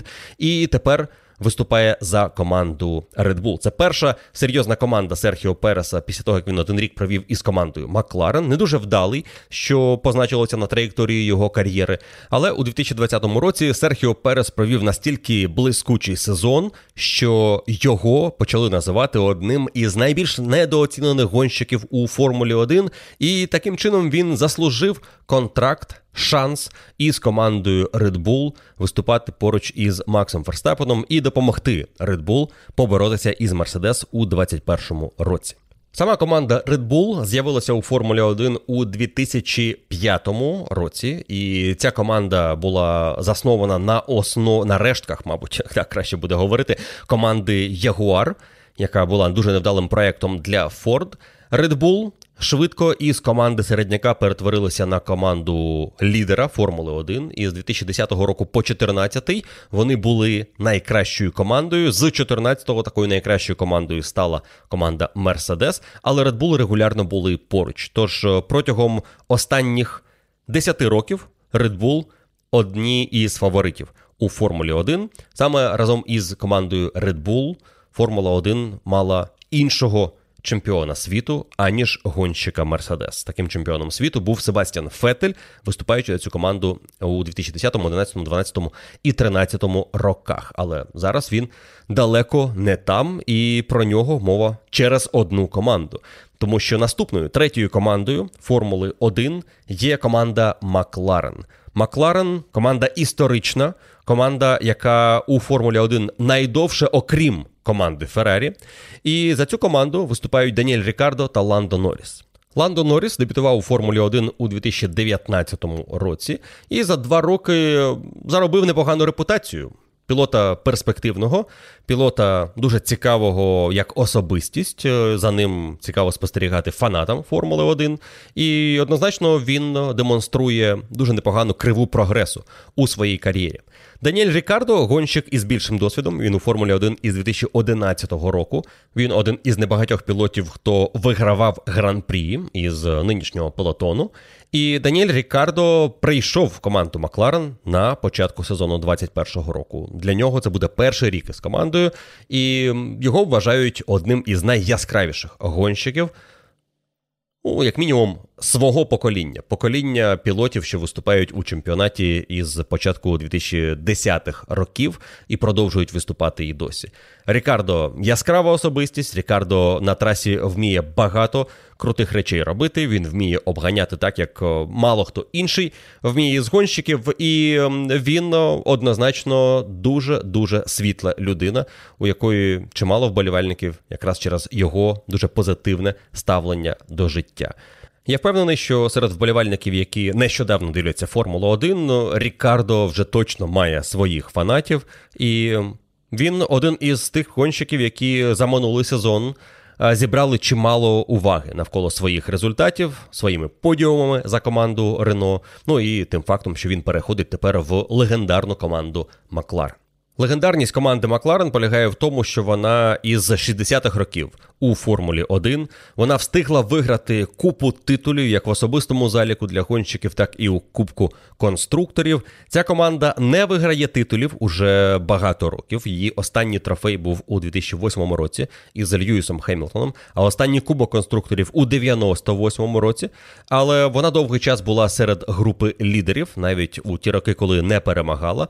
І лише за останні останні 5-7 років стався значний спад в її результатах, після чого знову справи пішли на лад. І останні два сезони демонструють стрімкий прогрес команди Макларен, яка із команди за станом передостанньої останньої полотони перетворилася на міцного середняка, а тепер на команду, яка претендує на боротьбу із лідерами. Важлива зміна для команди Макларен перед цим сезоном. Вони змінили моториста. Тепер вони виступають із моторами Мерседес.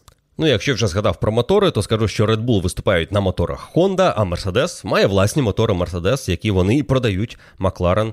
І таким чином McLaren є командою клієнтом Mercedes і використовує їхні силові установки. Четвертою командою за підсумками сезону 2020 року стала команда Racing Point, яка змінила назву перед цим сезоном і змінила свій імідж. Тепер це команда Aston Martin.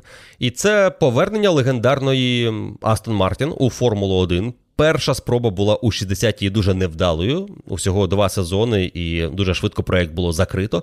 Тепер це спроба відновити присутність бренду у Формулі 1 у якості власної команди, але завдяки команді X Racing Point, X Force India, X команда Jordan, з якої все почалося ще у 91-му році. Команда Aston Martin буде представлена в цьому сезоні чемпіоном світу, чотирикратним чемпіоном світу Себастьяном Фетелем та Ленсом Стролом. Лен Строл у Формулі 1 із 2017 року. Він чемпіон Формули 3. Він е, пілот, який е, в першу чергу у цій команді через те, що його батько Лоурен Строл володіє командою і володіє значним пакетом компанії Aston Martin, через що тепер ця команда так і називається. Лен Строл людина, про яку по-різному говорять у Формулі 1, і більшість фанатів скептично ставляться до його гоночних е, якостей і до його перспектив. Мовляв, він там лише через те, що його батько е, мав можливість придбати йому місце спершу в команді Вільямс, потім в команді. Racing Point, яку він і придбав для Ленса Строла. Ну і тепер Ленс е, буде виступати разом із чемпіоном світу в напарниках. Але Лен Строл уже декілька разів був на подіумах у Формулі 1 і в цілому демонструє непогану швидкість. Тож побачимо, яким буде для нього цей рік. Напарник Ленса Строла цього року чотирикратний чемпіон світу Себастьян Фетель. У Формулі 1 він уже 15 років.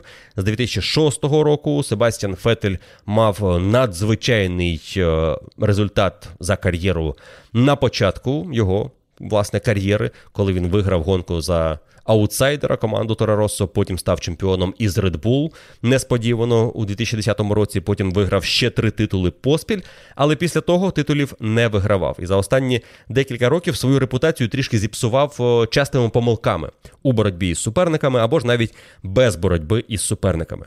І з командою Астон Мартін Себастьян Феттель спробує відновити свою гоночну репутацію і отримати нову порцію заряду на продовження кар'єри. Йому потрібен новий виклик, і цей виклик для нього це новий бренд, нова команда Aston Martin.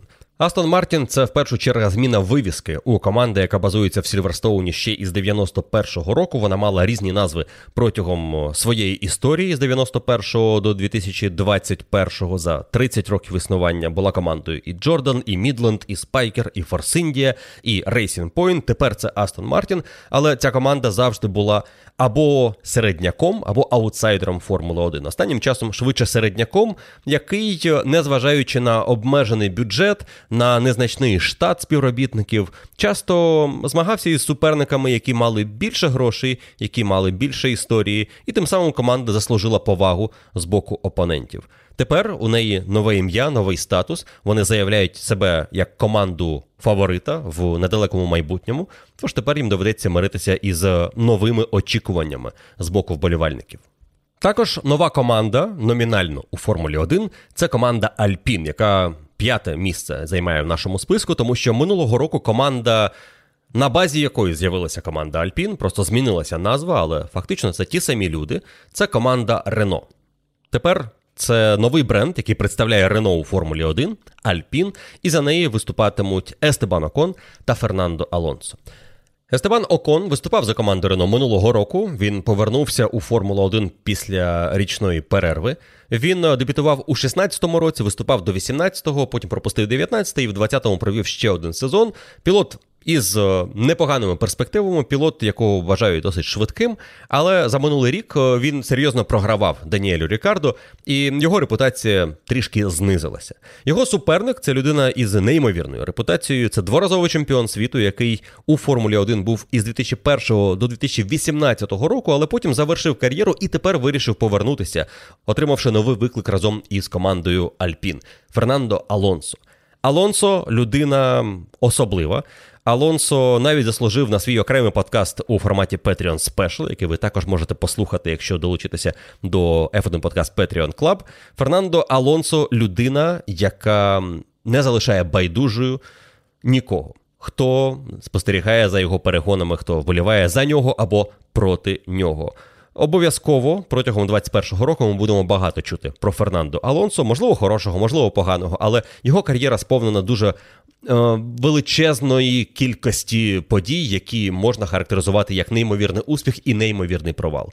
Як два титули із Рено, в тому числі проти Міхайля Шумахера, так і той факт, що його виставили із команди Макларен після того, як він був важливою частиною великого скандалу, який призвів до величезного штрафу для команди Макларен і до величезної плями на репутації цієї команди. Словом, Фернандо Алонсо людина, з якою нудно не буває, і добре, що він повертається у Формулу 1 у 2021 році.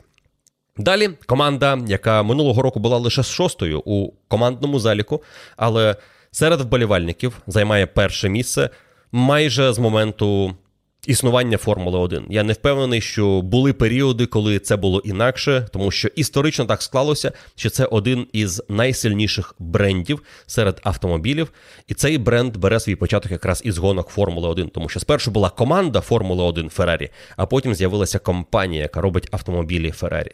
Скудерія Феррарі. Виступає у цьому сезоні разом із гонщиками Шарль Леклер і Карлос Сайнс. Це відносно молоді пілоти для команди. Феррарі Леклер дебютував у Формулі 1 у 2018 році. Сайнс у 2015 році. Сайнс в цьому році перейшов в команду Феррарі. Для нього це буде перший рік. Для Леклера це вже буде третій рік із командою, і він себе непогано продемонстрував за останні два сезони в парі із Себастьяном Фетелем, перегравши його як у першому спільному сезоні, так і в другому. Особливо в другому, у 20-му, коли Леклер був явним лідером команди, а Себастьян Фетель, м'яко кажучи, розчарував тих, хто сподівався, що він буде виступати приблизно на одному рівні із Шарлем Леклером. Шарль Леклер Мабуть, серед е, більшості вболівальників десь на одному щаблі із Максом Ферстапеном за е, статусом молодого яскравого таланта із великими перспективами, і те, що він, мабуть, буде майбутнім чемпіоном світу. Питання тільки коли і з якою командою, але з Феррарі він надовго, в нього довгостроковий контракт, і на нього робить велику ставку Скудерія Феррарі. Карлос Сайнц, новачок в команді, прийшов мінімум на два роки, але побачимо, якою буде його кар'єра. Він е, протягом своєї кар'єри з 15-го року був спершу спершу в командах родини Red Bull, в команді Торо Росо, яка потім стала називатися Альфа Таурі. І потім перейшов в команду Рено і Макларен. І в Макларен Сайнс, мабуть, розкрився найбільше як пілот, який вміє бути надзвичайно стабільним, швидким і демонструвати командний результат, який так важливий був Макларен для боротьби за високі місця у Кубку конструкторів. Це, мабуть, і потрібно команді Феррарі від Карлоса Сайнса у 2021 році. Щодо самої Скудерії Феррарі, то це команда, яка у Формулі 1 із її другої гонки в історії, із другого гран-прі у 50-му році Феррарі виступає у Формулі 1. Вона пропустила усього декілька гран-прі за весь цей період. Вона провела вже більше тисячі гран-прі. Тисячний стався у 2020 році. Ну і ця команда має Найбільшу кількість перемог е, серед е, гонщиків, е, серед титулів чемпіона світу, серед кубків конструкторів, просто перемоги в гран-прі, участь в гран-прі. Словом, це команда рекордсмен, команда із історією, із важливим історичним статусом для Формули 1. І саме тому у неї так багато фанатів по всьому світу. Останні роки були важкими для Скудерії Феррарі. Свій останній титул чемпіона світу команда Феррарі виграла у 2007 році. Останній кубок конструкторів у 2008 році. З тих пір вона не вигравала, хоч декілька разів була дуже близькою до цього. У 2010-му, у 2012 році, ну і можна сказати, у 17-му, 18-му, хоч це був досить дальній постріл у боротьбі проти команди Мерседес. В будь-якому разі команда Феррарі минулого року виступила нижче своїх навіть за останніми сезонами е, показників. І шостий результат е, не має вас вводити в оману. Команда перед стартом 2021 року має додавати і має опинятися у боротьбі десь за Мерседес Red Bull, але напевно серед Астон Мартін, Макларен і Альпін. Побачимо, яким буде сезон для команди Феррарі, але фанатів від такого результату у неї, здається, не поменшало. Наступна команда Альфа Таурі. Команда, яка ще два роки тому називалася Торо Россо. Команда, яка колись була командою Мінарді, але після того, як цю Мінарді викупила компанія Red Bull, вона стала називатися Торо Россо. І називалася так до 2020 року. І завданням цієї команди було готувати молоді таланти для команди Red Bull Racing. Це дочірня команда Red Bull, але вона тепер просуває новий бренд бренд одягу Red Bull під назвою Альфа Таурі. І за цю команду виступають П'єр Гаслі та Юкі Цунода. П'єр Гаслі, гонщик Формули 1 із 2017 року. П'єр Гаслі, гонщик е, дуже складної гоночної історії. Він е, дійшов до Формули 1 завдяки програмі Red Bull. Він опинився в команді Red Bull із Максом Ферстапеном, і це був великий провал. Він повернувся в команду, тоді вона ще називалася Торо Росо, і знову почав їздити так швидко, як е, і раніше, за що його і взяли в Red Bull. І минулого року він виграв свою першу гонку у Формулі 1 на гран-прі Італії. Це був величезний успіх, це була неймовірна історія. Якщо ви хочете ще раз пережити ті емоції, я рекомендую вам послухати минулорічний підсумковий подкаст про гран-прі Італії. Там про Гаслі досить багато, і ви зрозумієте, чому цей гонщик має зараз дуже багато вболівальників. Йому симпатизують і йому бажають успіху після того, що сталося з його кар'єрою за останні два роки. Його напарником буде японський гонщик, перший за багато років японець у Формулі 1, новачок чемпіонату Юкі Цунода. Цунода один із найяскравіших молодих пілотів останніх двох років. У Формулі 3 у молодіжній категорії і у Формулі 2 він демонстрував феноменальні результати. Минулого року він е, був третім у чемпіонаті Формули 2, але якби в нього було декілька трішечки більш вдалих гонок, е, гоночних вікендів, де йому відверто не щастило, він цілком міг навіть стати чемпіоном. Серії з першого ж сезону. Ну і в нього вірила Honda, в нього вірить Red Bull, і тепер він буде виступати разом із П'єром Гаслі за команду Альфа Таурі. Я думаю, що Юкі Цунода буде дуже яскравим дебютантом. Він буде швидким, він буде помилятися, але з ним нудно точно не буде. Далі команда Альфа Ромео Рейсінг, яка називається Альфа Ромео, але це не команда Альфа Ромео. Це для нових вболівальників не завжди зрозуміло, як так може бути, але історія схожа на Астон Мартін. Є гоночна команда, яка називається на честь автомобільного бренда, тому що хоче його просувати в маси.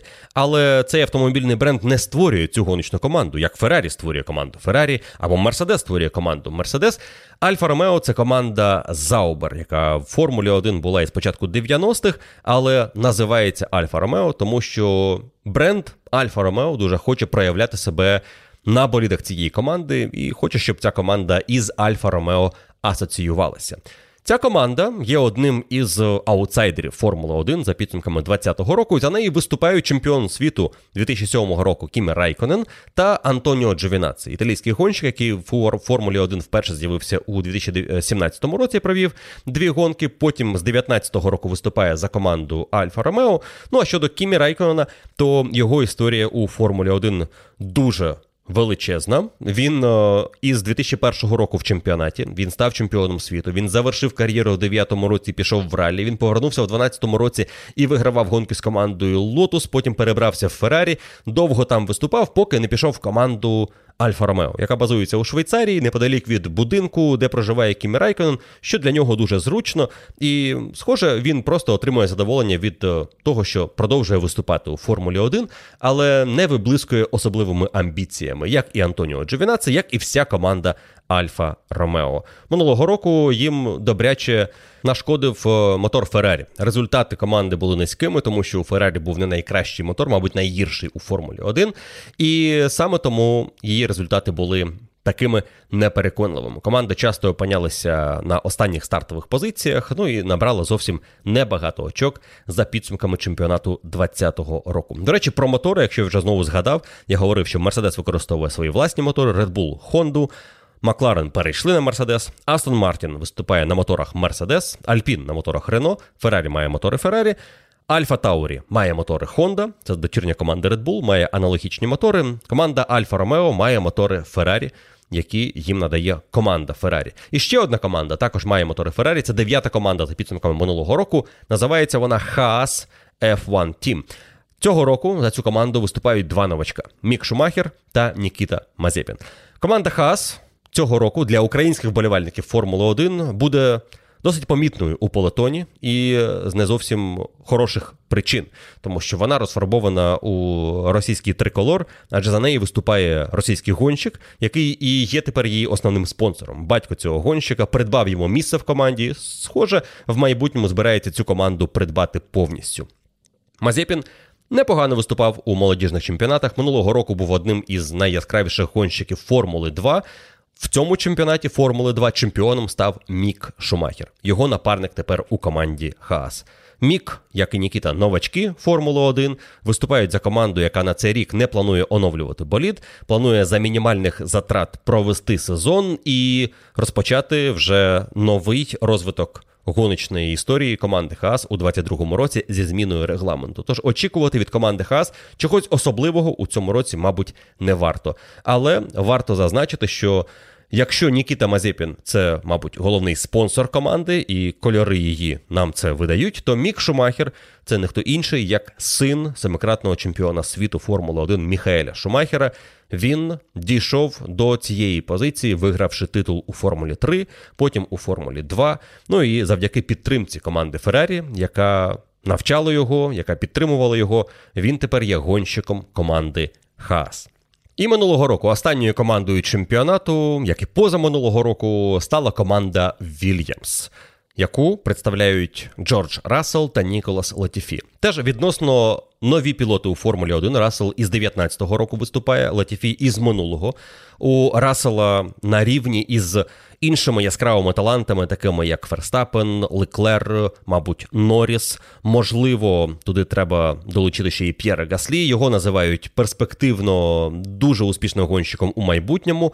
Рассела дуже хочуть бачити у Мерседес вже наступного року. Минулого року Рассел виступив в одній гонці за Мерседес, і він ледь її не виграв. Одним словом, від Джорджа Рассела очікують серйозних звершень протягом кар'єри. Він чемпіон Формули 2. Він виграв серію GP3, яка раніше називалася так, а тепер називається Формула 3. Одним словом, за кар'єру він. Заробив е, чималу репутацію швидкого пілота, від якого варто чекати успіхів і у Формулі 1. Джордж Рассел, пілот, якого підтримує Мерседес, як і Естебана Окона, і він в команді Вільямс на контракті, але він належить команді Мерседес і теоретично може за неї повернутися виступати у 22-му році. Латіфі, гонщик із значно меншими здобутками, особливо нічого не вигравав за свою кар'єру, але зміг потрапити у Формулу 1 завдяки підтримці спонсорів, в першу чергу його батька, який е, із його компаніями підтримує Вільямс. І Латіфі з минулого року представляє цю команду у парі із Джорджем Расселом. Провів він минулий рік непогано, але не виграв жодної кваліфікаційної дуелі із Джорджем Расселом, що, мабуть, означає, що Латіфі гонщик далеко не такого рівня, як його напарник. Ну а щодо команди Вільямс, то це третя за статусом історична команда Формули 1. Якщо Феррарі провела найбільшу кількість гонок, Макларен другу за кількістю гонок, то команда Вільямс третю за кількістю гонок е, провела частину історії своєї у Формулі 1, навигравала купу титулів, але все це було дуже дуже давно. Останній титул команди Вільямс був у 97-му році. Ну і з тих пір вона поступово скочувалася все нижче і нижче. Невеличкий спалах був на початку турбоери, 14, 15, 16 рік. Вони мали хороший мотор і виступали, боролися за подіуми і навіть брали pole position. Але далі. Був шлях лише донизу, і наразі ця команда є останньою у Формулі 1.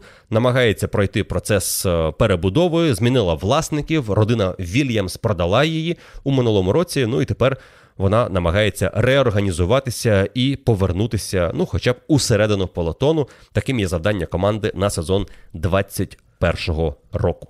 Ну і безумовно, тут я не буду приділяти увагу усім конкретним титулам, нагородам гонщиків і команд. Про все це ви зможете дізнатися уже протягом цього чемпіонату із трансляцій, із подкастів, особливо якщо ви станете частиною F1 Podcast Patreon Club, тому що для учасників клубу є фактично необмежена можливість спілкуватися зі мною, задавати свої запитання, цікавитися Формулою 1, допомагати мені створювати подкасти, вказувати на ті теми, які вас цікавлять найбільше.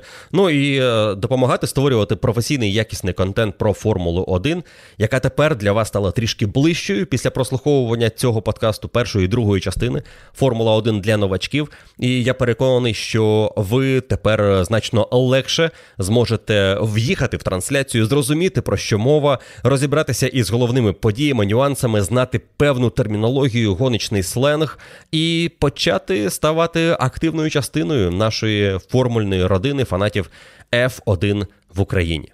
Ну, якщо ви вже такий фанат і є частиною клубу, або просто послухали цей подкаст, і для вас було тут чимало важливої, цікавої, нової інформації, або не нової, але ви знаєте тих, кому вона буде цікавою, новою і важливою, щоб почати вболівати, почати дивитися гонки Формули 1, я дуже прошу вас поділитися цим подкастом із майбутніми фанатами Формули 1. Нехай вони знають більше, нехай розуміють гонки краще, нехай починають дивитися трансляції, слухати подкасти і насолоджуватися цим неймовірним видом спорту.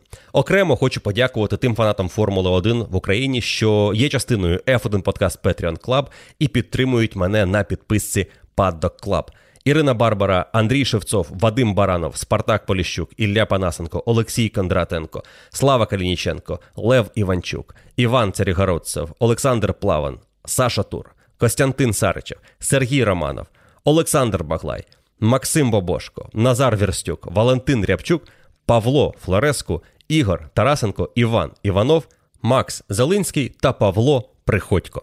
Спасибі вам, що обрали найвищу підписку на F1 Podcast Patreon Club, що настільки цінуєте мою роботу і готові її підтримувати на максимальних умовах. Е, спасибі, що є частиною нашого клубу. І спасибі кожному, хто долучився до F1 Podcast Patreon Club, хто є частиною цього клубу, хто був у клубі і хоче повернутися. Спасибі, що допомагаєте мені створювати цей подкаст і займатися Формулою 1 на професійному рівні. Сезон уже скоро.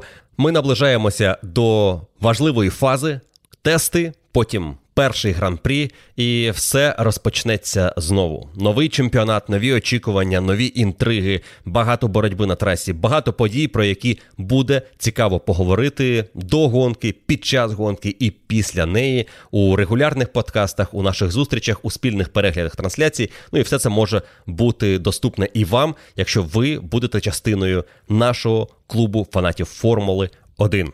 Тож, спасибі ще раз, що послухали цей подкаст. Поділіться ним із новачками Формули 1 і почуємося у наступному випуску F1 Подкаст.